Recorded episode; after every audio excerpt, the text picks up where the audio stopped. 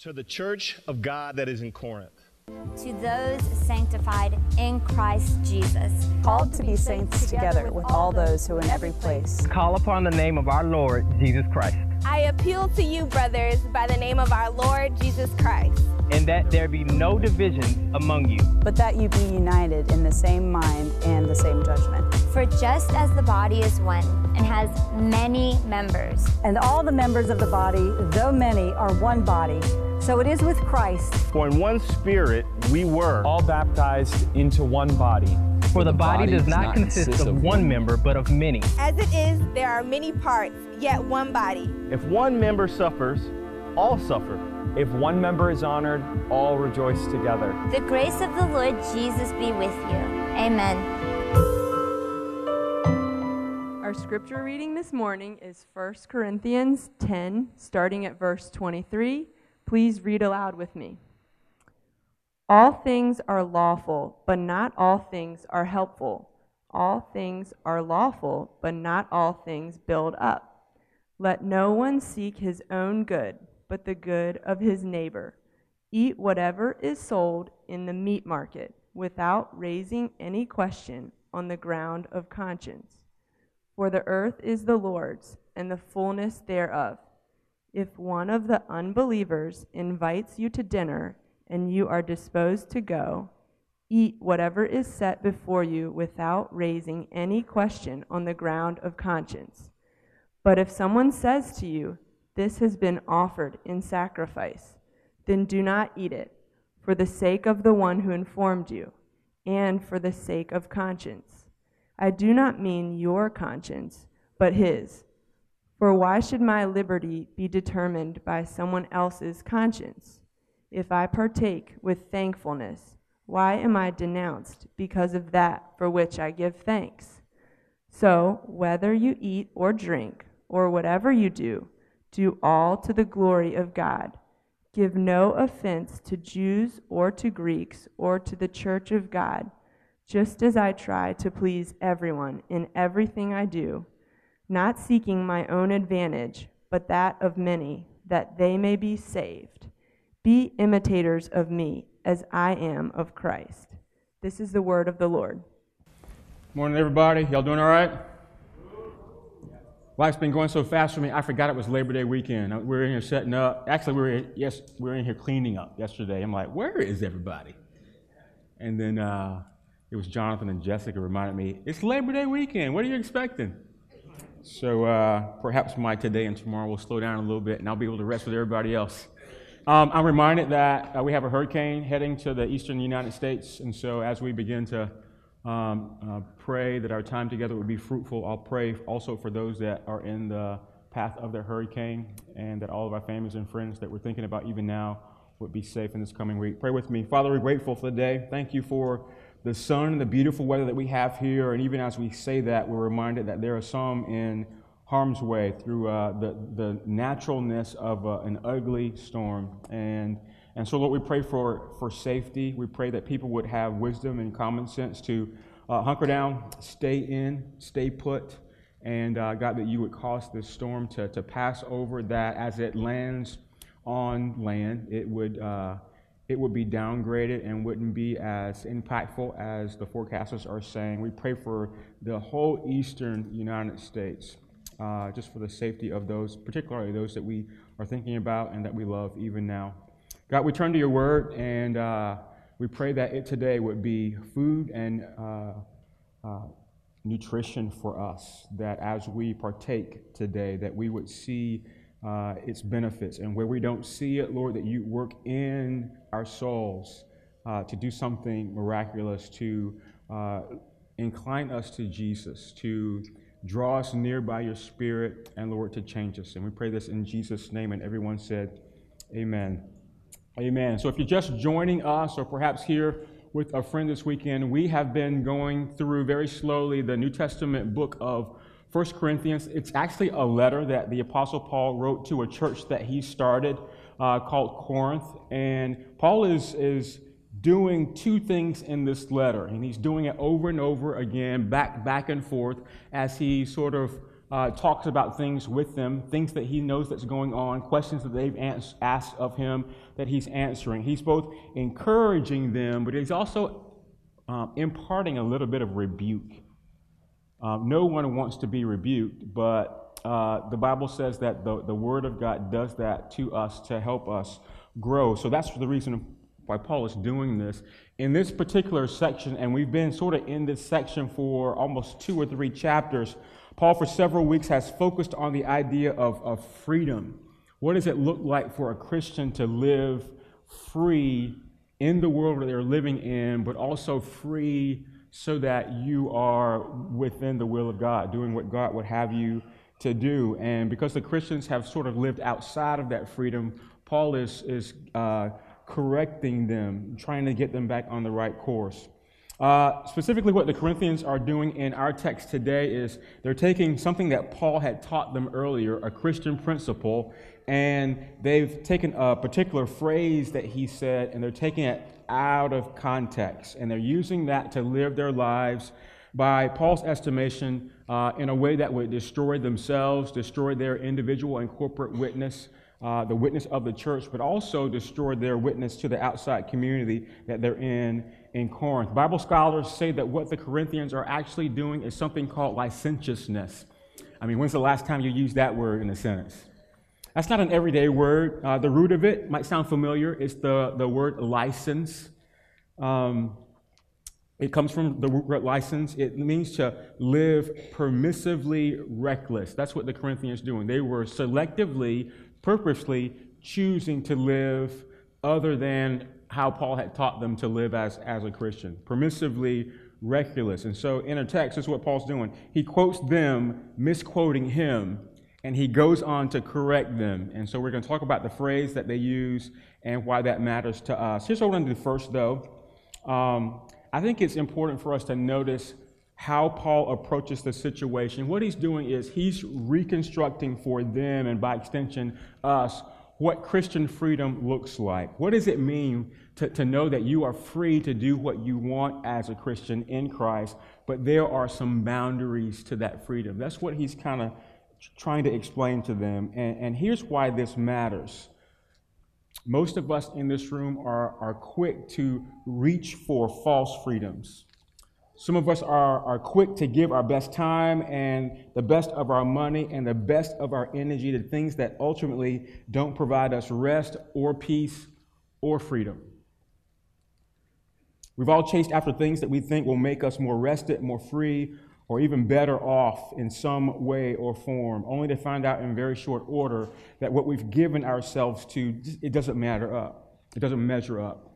And I'm, even, I'm not even talking about sinful stuff. This can actually be, be good stuff, like, like vacations. So it's the end of, actually, it's not even the end of summer yet. I think we got one more month of summer, right? But because school has started, it's Labor Day, we kind of feel like it's uh, the, the end of summer and we're transitioning into a, uh, into a, a, new season. Starbucks already got their pumpkin spice latte out in the market, right? It's, it's, it's, it's time for fall. But let's imagine that we're back in summer. Most of you probably took a couple weeks, if not a few days, to go on vacation. And here's what we do on vacation we leave where we are, generally. Sometimes we stay put, but generally we leave where we are. We go to a different location. We make elaborate plans. We cram a lot of stuff into a very few days. My family went to Orlando a couple weeks ago, and I went, I went to MWR, right? Morale, Welfare, and Recreation on post. I got some sweet four day, two, pat, two two park passes uh, to Universal Studios, and we had it all planned out. Gonna like max out our time at the park. We go one day, woo, that was exhausting. The next day, we woke up at 10 o'clock, just recovering from our day at the park. Three days later, we went to the park again. Tell you what, wore me out. We got, woke up at 11 o'clock that next day. Turns out, in our seven day, seven night stay at this beautiful resort, the funnest, most, I don't know, enjoyable time that we had was actually lounging by the pool, hanging out as a, as a family. And that's kind of how vacations go, isn't it? That you put all this effort into your vacation, both planning and the activities that you're going to do. And when you get home, you need a vacation from your vacation. But it's not just vacations. Sometimes we take on a new job, and immediately after we, we take the job or a position, and it may offer some better benefits or more money or more opportunity for a position. I mean, you wonder if you made the right decision because it's not turning out exactly how you thought it was going to turn out with the new position or title or responsibility or what have you.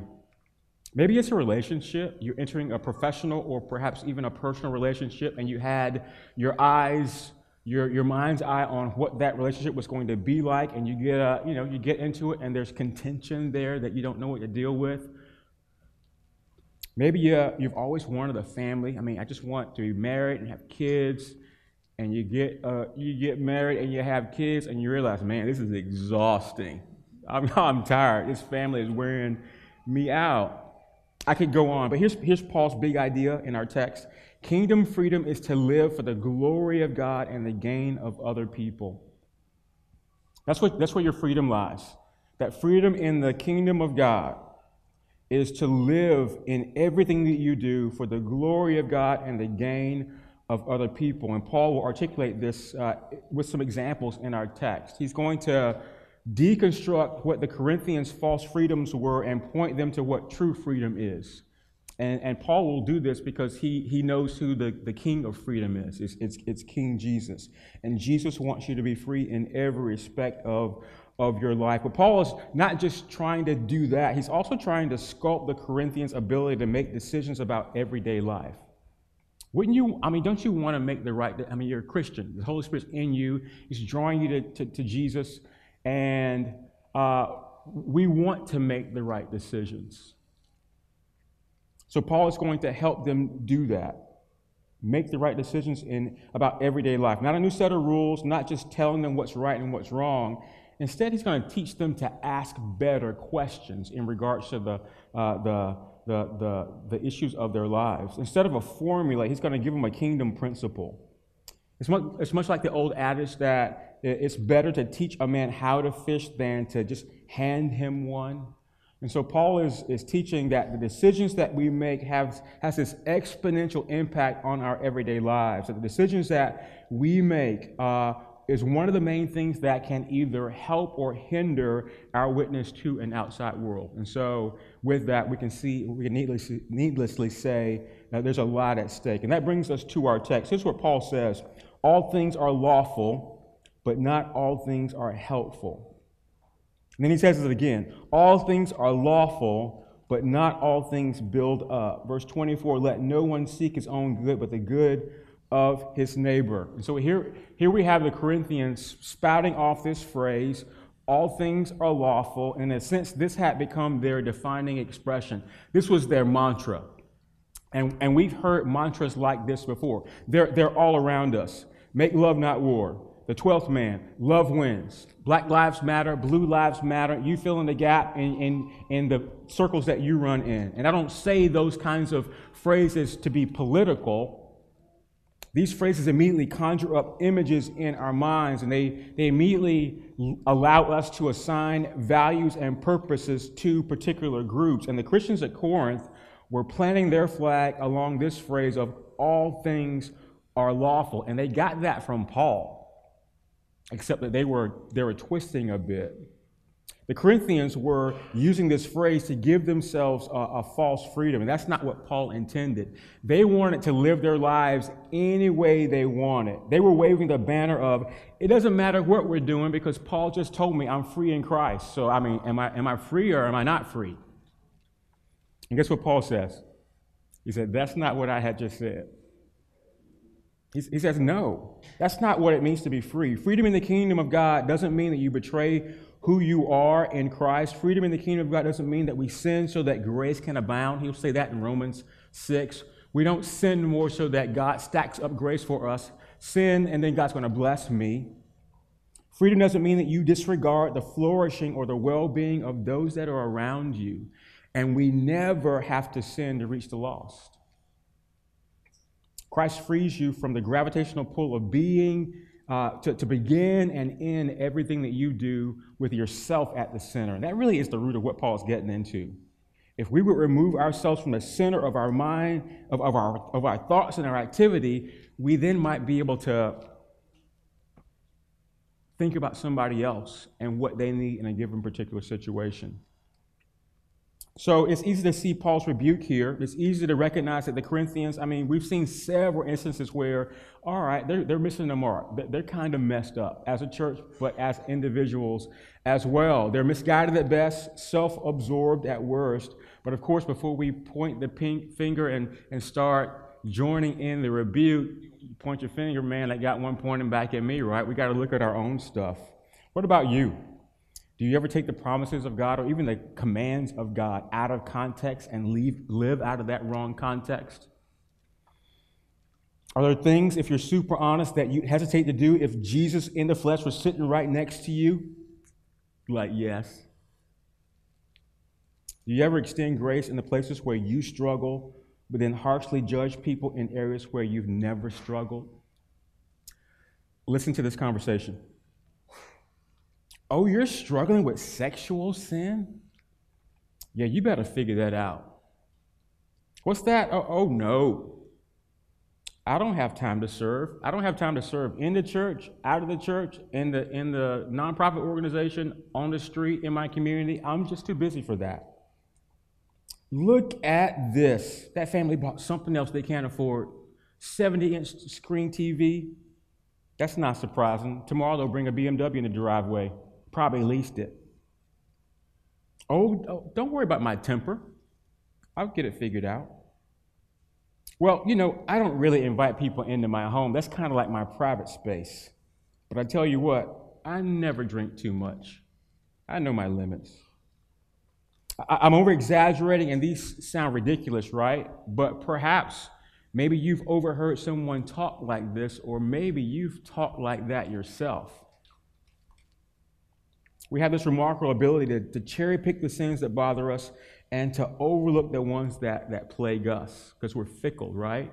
We'll do one thing one day and we'll do the exact opposite the very next day. In fact, some days we do the opposite. We also have this propensity to beat ourselves up endlessly, convinced that God is disappointed with us because of something that we did over the course of the last week, as if God is not a God of forgiveness. We jump on this pendulum, and the pendulum is swinging back and forth. And that's kind of how our lives are sometimes with the things that we do and even the decisions that were made. We're like the disciples as Jesus came into Jerusalem on Palm Sunday. They were laying down their cloaks, they were putting down olive branches, and they were saying, uh, Hosanna, blessed is he who comes in the name of the Lord. They were hailing Jesus as the Messiah that they were expecting, and he was going, and he had come. They were receiving him, accepting him as their own. And of course, two days later, these same crowds would be in front of Pilate and they would demonstrate the exact opposite. They would say, Crucify him, as if they couldn't wait for Jesus to die.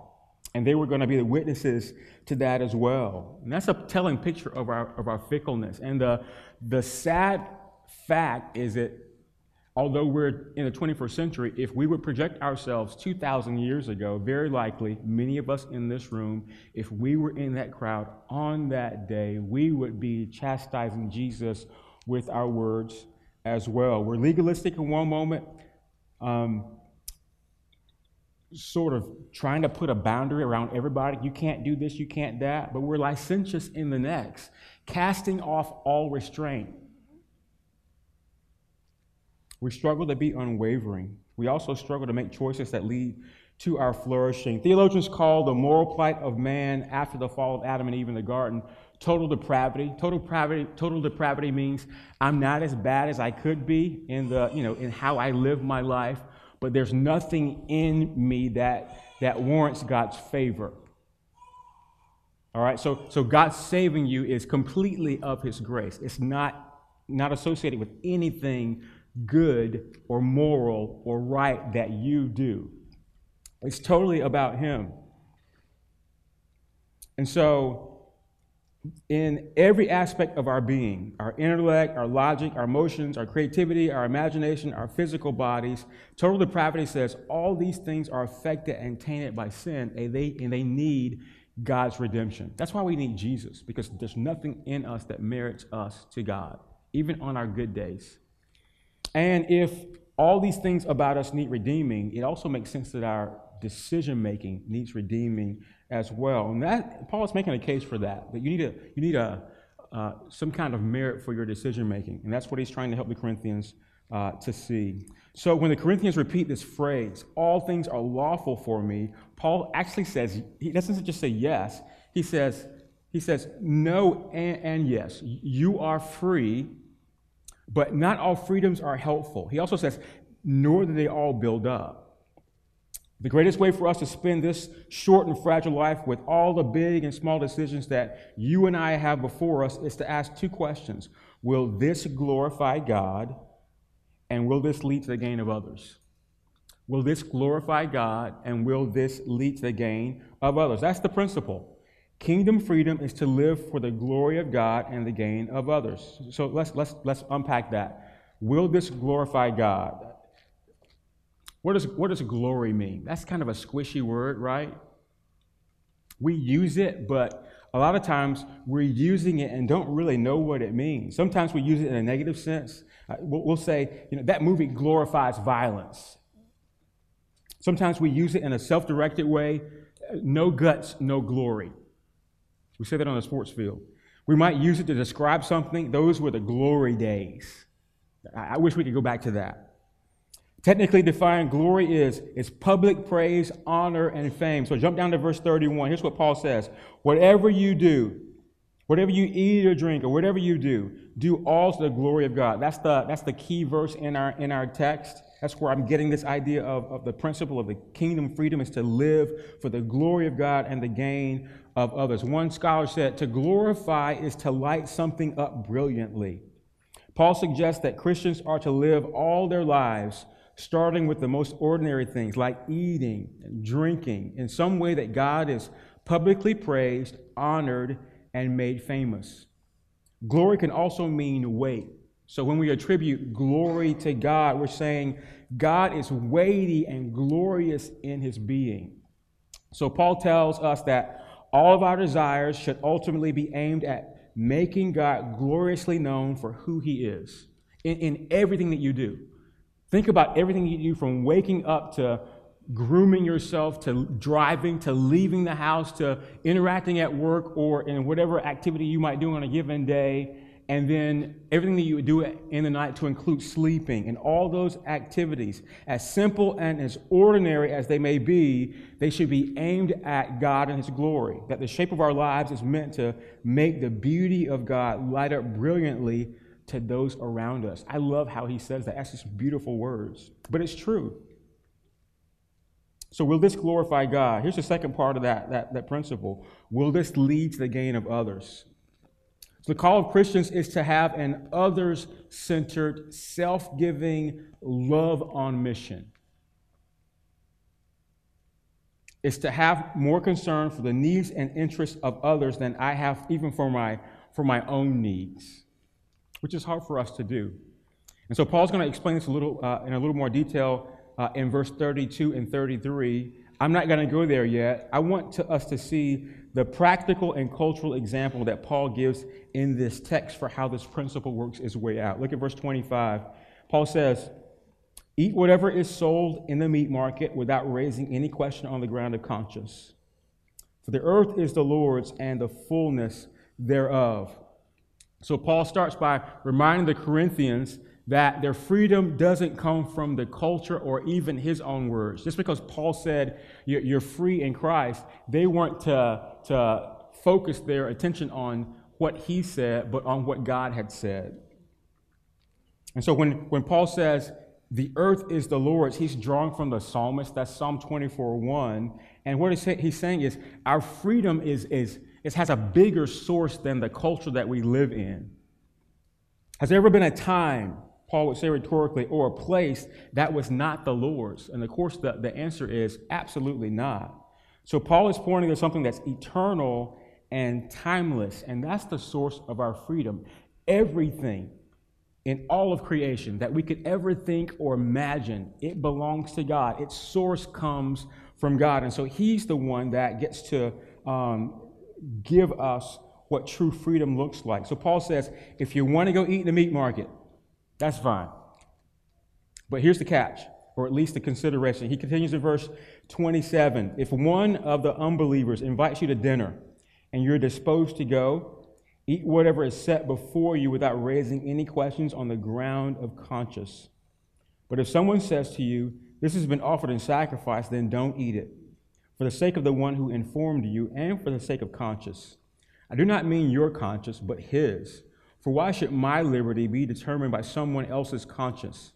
If I partake with thankfulness, why am I denounced because of that for which I give thanks? So he's, he's, this is like example part B, but it could also be a, just a separate example. So you're at a dinner party, and the host brings out some appetizers, shrimp with cocktail sauce, you got some chips and salsa, uh, guac on the side. They might bring out some uh, char- charcuterie tray there on the table some cheeses, like all, all the best stuff. Caviar, he's like gone way above, like just blessing us. But then, just casually, the host says, Oh, oh by the way, we did a little ritual sacrifice before, the, before y'all came, and we've blessed all this stuff in the name of, you know, the God of the sun, right? What does Paul say you should do? He says, if, if they're going to like offer that up to you, you should politely pass. Just just don't eat it. Scholars say that what Paul was most likely concerned with were, firstly, non Christians, uh, at what they might think or say as to, as to what's happening, but also new Christians, that, that knowing that I'm in the company of a believer, a non believer, or a new Christian, uh, they might get confused if they know that there's something weird going on with the food in the, you know, that we're gathering and eating and they might have preconceived notions as, as to what a Christian can or cannot do, be, uh, uh, depending on how, um, how spiritual or how mature they are in the Word and, and God's purposes for us. So the, the truth is, I mean, we're not going to get tripped up by that, right? I mean, you, go ahead and do a ritual sacrifice over the food. I'm still going to eat it, right? But what trips us up? Yell it out. What are your ideas? Y'all scared? Let me say it alcohol. There's enough legalism and licentiousness in the church, even in this room, to scrutinize people, to judge them when you see them doing things that you might not do, or to even judge them when you do it and they don't do it. Like, you're weak. Alcohol, it'll trip us up. Smoking, cigarettes, Juul. Don't y'all get sick of all these Juul commercials? Isn't it driving you nuts? Cigars. That's what we reform folks do. Bourbon and cigars. It's our fave. How about gambling? Gambling. Is there anything in the Bible that says I should not gamble? Find it. Find chapter and verse. Don't gamble. There's enough licentiousness and uh, legalism in the church that we would scrutinize all of those things. Here's what Paul says if you're in one of those situations, just decline it. It's not worth it. What's not worth it? It's not worth the damage you could do to the, the, the young, immature Christian or the, the brand new uh, Christian or the, un, uh, the unbeliever that might have preconceived notions about what Christianity looks like and how it should be lived out. And you're doing a disservice to them if you would exercise your freedom um, rather than just um, showing a little bit of constraint. He's making the point exercise your freedom in Christ is not the, uh, not the mark of a mature believer. Did you hear that? Doing what you do, doing what you want to do when you want to do it just because you know you're free and you don't have an issue with it it's not the mark of a true believer. Using your kingdom freedom to live for the glory of God and the good of others, however, is. That's the mark of a true believer. Then he goes on to verse 31. So, whatever you eat or drink, or whatever you do, do all to the glory of God. Give no offense to Jews or to Greeks or to the church of God, just as I, was, uh, just as I try to please everyone in everything I do not seeking my own advantage, but that of the many, that they may be saved. And so Paul is calling upon the Corinthian believers to allow themselves to be disadvantaged for the sake of others. I said this before. It, it, it's the picture of love on a mission. I, I, I know I have been commissioned by Christ to, to, to, to live my life openly for the glory of God and for the good of other people. And so I'm going to love you as if my relationship to Jesus is more important than what I want to do because I can do it. There's a particular note here in verse 32. Paul says, Give no offense. In verse 33, he says, Not seeking my own advantage, but that of the many that they may be saved. Here's what he's saying He's saying, It's through our other centered, self giving posture that we can live for the gain of others and thereby, thereby glorify God. And so when I choose to defer to others, not in what I do, but what I, how I even think about the situation I'm in, I, in that moment, am glorifying God. When I, when I choose not to do what I'm free to do, but instead will show some restraint so that another won't be hindered. It's through our other centered, self giving posture that we can live for the gain of others, and thereby I glorify God. And why? Because we're concerned ultimately about their good, namely their salvation. So there's a beauty not just in what is what Paul is saying. There's a beauty in how he's saying it. He doesn't hammer these Christians over the head, um, trying to like sock them with shame and guilt. Okay, they've got some stuff going on that's not quite right. We could say they're a messed up church, particularly in this way. They are taking his phrase of everything is lawful, and they're not being helpful or trying to build up anybody. They're just doing whatever they want to do. But Paul is not, he doesn't have the, the, the, the, the sledgehammer out and say, I'm going to whack you. I'm just going to take you out so you don't have anything to worry about. They're not eating and drinking to the glory of God. They're eating and drinking to have their fill. But Paul hits them not with shame and guilt, he hits them with good news that their motivation for both glorifying God and doing good to those around them, it might be uh, not in what they do or don't do, but that it might be in Jesus and what He's done for them and to them. And what has Jesus done for them and to them? He's made everything. The earth is the Lord's, Paul begins this with, including you.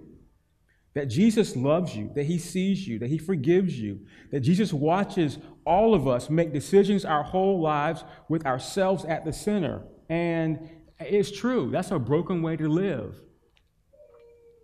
But here's what Jesus does He gives us the kingdom. And when He gives us the kingdom, He gives us everything we need to live differently. And there is no, there's far greater joy when we do things His way. Let me make two observations. The first is this the stakes really are high.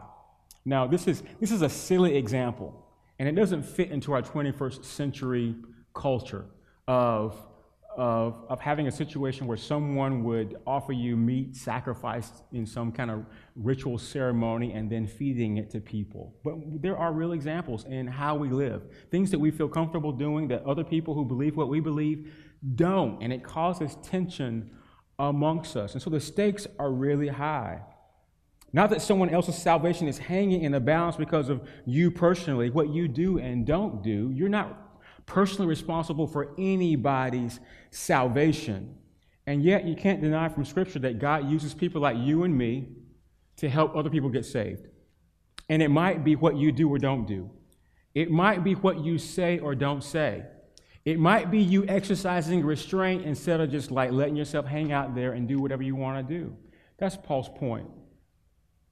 We can't possibly see the, the, the eternal impacts of the things that we do or don't do, the decisions we make, eating, drinking, where you decide to live, who you'll room with in college, what school to register your kids in, whether they go to Popeye's Chicken or, or to stick with Christian Chicken, Chick fil A. but, but here's the thing I told my family yesterday, you know what? Chick fil A is closed today, and I'm feeling some Popeye's chicken and I'll just close my eyes and pretend like it's Christian chicken. We, we can't see the eternal impacts of these seemingly insignificant decisions, and yet the way we make those decisions really matters. And so we need to invite the Holy Spirit in to lead us in those things. So the stakes are really high. Here's the second thing everything that we do, can you handle that? Everything that you do, to include the way that you eat meals together or don't eat meals together, the way that you drink or don't drink, the way that you smoke or don't smoke. Smoking is dangerous for your health, by the way. That was like, that came from heaven. All that stuff can be done for the glory of God. Let me ask you when you hear that, when you hear that everything that you do can be done for the glory of God, does that burden you, depress you, or perhaps excite you? Does it, does, it, does it put a weight on you to know that you should actually be, you should have this perspective that everything I do can be done to the glory of God? Every project at work, every lunch appointment, every time you date your wife, every time you play with your kids, every time you greet your neighbor, every Friday night hangout, like in your, in your backyard with your friends. Everything that you can do should be done to the glory of God and the gain of others. And here's the thing. Honestly, if you hear that and it burdens you, if you feel if it feels heavy to you, then that tells you a lot about what you think about God. For you, God might be a judge.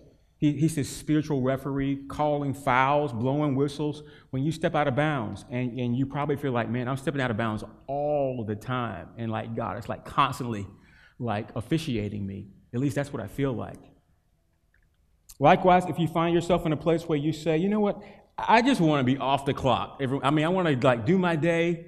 I might be turned on right then, but like when I go home, I want to be off the clock. On the weekends, I want to be off the clock. I just need some me time. Nobody watching me, not even God. Like, don't keep score, God. Put that, put that journal down. Like, turn off your omniscience. and, and this, again, is a skewed view of God. But here's, here's the picture that Scripture paints for us of God that He's Father, He's Abba, He's your advocate, He's, your, he's a friend of sinners. When we're able to view God like this, suddenly all the little and big decisions that we have to make, they're an opportunity for God to show up. Not with a hammer to, to, to get us back on the, on, the, on the right road, if God is truly for us, then the ordinary life decisions we make don't induce fear. They don't cause our anxieties to rise. They don't stress us out. Rather, they're simply the stage for us to watch what God does in our life. If we're open book, Lord, you know what? I really want to do this, but I know there's some people here that, for whatever reason, they might not be able to handle it. I'm going to choose to, to, to honor you, glorify you. And in doing that, I'm going to um, do this. Uh, for the gain of others. Here's how Paul concludes, verse, verse 11, uh, chapter 11, verse 1. Be imitators of me as I am of Christ. This is a bold statement. This is a refrigerator verse. Some of y'all got this like on a magnet on your refrigerator. Some of you embroidered it, like crocheted it into a, into a pillow. It's like sitting neatly. You don't let anybody sit in that chair with that, that verse on it. It's one of these things we, we memorize, like, Lord, I want to live up to that. But if we're honest, we read this statement by Paul and we think that Paul is either full of himself or he's got this he's got this another level of holy that I can never attain to. Right? Don't you think that about Apostle Paul? It's, it's true. You know, one of the founding principles in counseling is this idea uh, that the human soul is permeable. It's permeable. That we absorb what we observe and interact with. Have you ever noticed that about yourself? The things that you around, you absorb it. I mean, you're going to like take it in. You're going to start acting a certain way and pretty much talking a certain way. That's why when you join a new unit or you come to a new company or even joining a new church, any kind of organization, or even if you avail yourself to like neighbors or family members and they are in your presence constantly, you pick up the language and perhaps the mannerisms of the way they do things the way they do them. This is why, despite your very, very best efforts, if you're like beyond 20 or 30, as you get older, you realize you sound just like mom and dad. Like, like, ah, oh, man, I didn't want, I didn't want to do that like them. It just happens. It's also why parenting is kind of terrifying, right? Because you've got these little minions that, I mean, reflect back both your best and worst parts of your life because they're hearing you and mimicking you every day, all day. Your kids are permeable little souls and they'll absorb the stuff that you put out. Discipleship is no different. We absorb what we observe and what we interact with. That's what Paul is saying. So, what, what does Paul mean when he says, imitate me? I think, you know, some would say Paul is just confident. He's bold and he's holy. And so he really is saying, you know what? I'm doing it the way God wants me to do it. And so just look at me, hear what I say, and, and, and do that. I th- honestly, I mean, Paul was, um, Paul was especially called by God to do what we are receiving in the scriptures from him. But I, I do think there's a nuance in what he's saying. I, I think Paul is saying, imitate my passion as I pursue Christ, imitate the way I make life decisions as I consider others, and when I screw that up, imitate the way I repent. And that feels more reachable, doesn't it? So for you in relation, those of you in relationship, particularly married couples, the most Christian thing you can do for your marriage is, is not come here two or three times a month and, and hear a good sermon and, and walk out intending to do that. The best thing you can do for your marriage is not have scripture decor like this verse on your wall or in your refrigerator or on a pillow on a, on a chair somewhere. The best thing that you can do for your relationship is is first die daily to what you want and give room for what the other person wants. But, but it's this it's, it's, it, it's trusting that repentance works. I say that not because I'm good at it, I say it because that's what the Bible suggests to us. So, so that we can all say, Follow me as I follow Christ. Follow me as I pursue Jesus and how I consider others. And when I mess that up, because I will, follow me in my repentance. We can, we can all do that. In God's design, one of the main ways He works out our discipleship is to have us follow others who, who follow a perfect Christ imperfectly. You get that?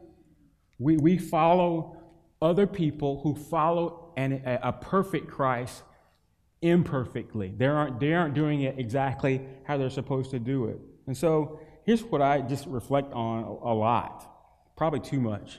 You know, there's parts of me that have great value in like the things that I do, what I model for my kids and for my family that I hope they pick up.